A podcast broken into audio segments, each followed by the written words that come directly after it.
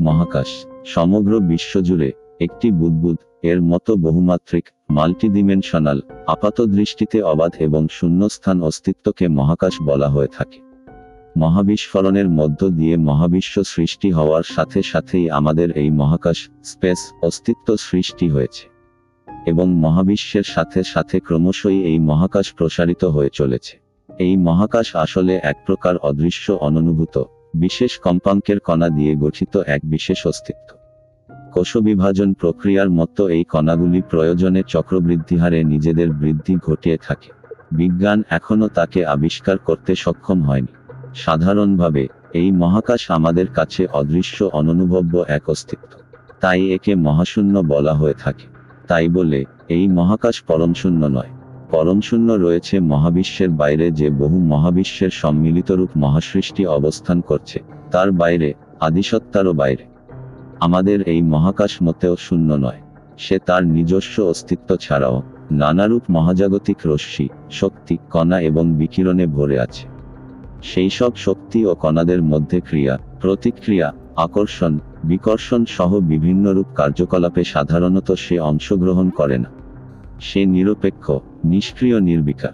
মহাকাশের মধ্যেই যে বিশ্বের সমস্ত কিছু অবস্থান করছে, শুধু তাই নয়, সমস্ত কিছুর মধ্যে বা ভিতরেও মহাকাশ রয়েছে বা বিরাজ করছে। মহাকাশ কোনো কিছুকে ধারণ করে না, বর্জনও করে না। মহাবিশ্ব সৃষ্টি হওয়ার সাথে সাথেই, মহাকাশ ছাড়াও আরও দুটি অব্যক্ত, অননুভবনীয়, স্বতন্ত্র ভার্চুয়াল অস্তিত্বের সৃষ্টি হয়েছে। তা হল, সময় আর ভাগ্য, সময় বা টাইম ও ভাগ্য বা ডেস্টিনি সম্পর্কে স্বতন্ত্র প্রবন্ধ দ্রষ্টব্য। কেউ কেউ মহাকাশ আর সময় কে মিলিয়ে গুলিয়ে ফেলে। কিন্তু সময় ও মহাকাশ দুটি স্বতন্ত্র অস্তিত্ব। সময় আর মহাকাশের মধ্যে বড় সম্পর্ক হল, তারা একই সঙ্গে একই ঘটনা থেকে জন্ম নিয়েছে। জলাশয়ের জলের ভিতরে মাছ যেমন, অনেকটা তেমনই এই মহাকাশের মধ্যে আমাদের অবস্থান। আমাদের সব দিকে, ভেতরে ও বাইরে রয়েছে মহাকাশ। এই অরূপ মহাকাশকে কেউ কেউ তাদের ধারণা বা কল্পনা মতো বিভিন্ন রূপে বর্ণনা করেছেন। কিন্তু সেগুলির কোনটি এই রহস্যময় মহাকাশের প্রকৃত রূপ বা অবয়ব নয়। মহাকাশ এখনও আমাদের কাছে অধরাই রেগেছে। মহাকাশকে বুঝতে হলে একেবারে মূল থেকে ধাপে ধাপে এগিয়ে যেতে হবে। পরম শূন্যের মধ্যে আদিসত্তার অবস্থান।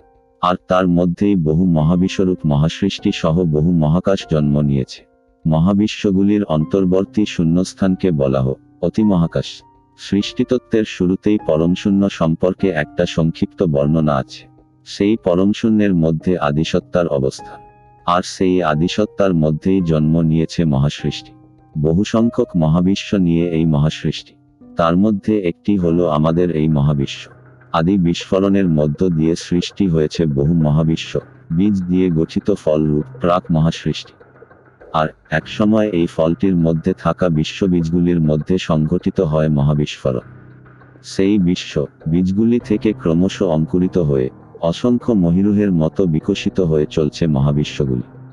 বিষাত্তার ঈশ্বরের জন্ম একটু আগেই পর্যবেক্ষণ করেছি। এখন দেখছি। আমাদের মতো তারও আছে শৈশব, কৈশোর, যৌবন প্রভৃতি। আছে পরিণতির দিকে ক্রমশ এগিয়ে যাওয়া। বিষাত্তা বা ঈশ্বর মনোক্রম বিকাশমান অস্ফুট জ্ঞান ও চেতনা থেকে পূর্ণ জ্ঞান ও চেতনার লক্ষ্যে ধাপে ধাপে ক্রমবর্ধমান চেতনালাভের মধ্য দিয়ে এগিয়ে চলেছে, তার জীবন, চলা। অজ্ঞানতার অন্ধকার থেকে শিশুর মতো হাঁটি হাঁটি পা পাক রে তার যাত্রা শুরু। যত চলছে, ততই তার অজ্ঞানতা, মোহ মায়া অন্ধত্ব থেকে মুক্তি ঘটছে। ক্রমশ নব নব চেতনার আলোয় আলোকিত হয়ে উঠছে তার জীবন। শৈশব ও কৈশোর চেতন, স্তরে তার মোহ, মায়া সম্পন্ন, স্বল্প, জ্ঞান ও অন্ধ আবেগ সম্পন্ন অবচেতন অংশ। মনি হল মহামায়াত্মা বা মহামা মন মন অধ্যায় দ্রষ্টব্য। অতি, শৈশব কেটেছে ঘোর অজ্ঞানতার মধ্য দিয়ে, দুর্বার, দুরন্ত গতিতে বেড়ে ওঠা। শৈশবও কেটেছে প্রায় অজ্ঞান অবস্থায় ছোটাছুটি, খেলেধুলায় খেয়াল, খুশি মতো কাজ করে, অসচেতনভাবে, ভিতরের তাড়নায়। কৈশোরে কিছুটা সচেতনতা এলেও, মোহ, মায়া, অজ্ঞান, অন্ধত্ব, অন্ধ, আবেগের বসে, খামখেয়ালিপনার সাথে কাম, পীড়িত হয়ে, পেরিয়ে এসেছে অনেকটা পথ। একই সময়ে দুটি ভিন্ন চেতন, স্তরের ভিন্নধর্মী দুটি সক্রিয় মনের, মন, অধ্যায় দ্রষ্টব্য, উপস্থিতির কারণে মাঝে মাঝে আমাদের মধ্যে যেমন বৈপরীত্য দেখা যায় বিষাত্তা বা ঈশ্বরের মধ্যেও ঠিক তেমনই ঘটে। এইভাবে ক্রমশ এগিয়ে চলতে চলতে, চেতনা বৃদ্ধির সাথে সাথে সে একটু একটু ক, রে বুঝতে থাকে নিজেকে। তার শক্তি, ক্ষমতা, কর্ম, লক্ষ্য, উদ্দেশ্য সম্পর্কে সচেতন হয়ে উঠতে থাকে ক্রমশ। এতদিন অজ্ঞাতসারে উদ্দেশ্যবিহীনভাবে খেলা চলেছে। এবার আস্তে আস্তে শুরু হয়, সজ্ঞানে সচেতনভাবে চলার পালা। বিভিন্ন সময় চেতনার ক্রমবর্ধিত মাত্রা অনুসারে তখনকার পরিবর্তিত মনোভাব, কামনা, বাসনা অনুযায়ী নানা উদ্দেশ্যে খেলতে থাকে সে। নিজেকে নিয়ে খেলা, সৃষ্টিলীলা, ফুটনোট আপাত দৃষ্টিতে উদ্দেশ্যবিহীন মনে হলেও সে কিন্তু নিজের অজ্ঞাতেই প্রাক সংস্কার বা প্রি প্রোগ্রামিং মতো লক্ষ্যপানেই এগিয়ে চলেছে। বোঝানোর সুবিধার্থে ঈশ্বর বলা যেতে পারে, কিন্তু প্রচলিত ঈশ্বর ধারণার সাথে বিষাত্তা র অনেক অমিল আছে।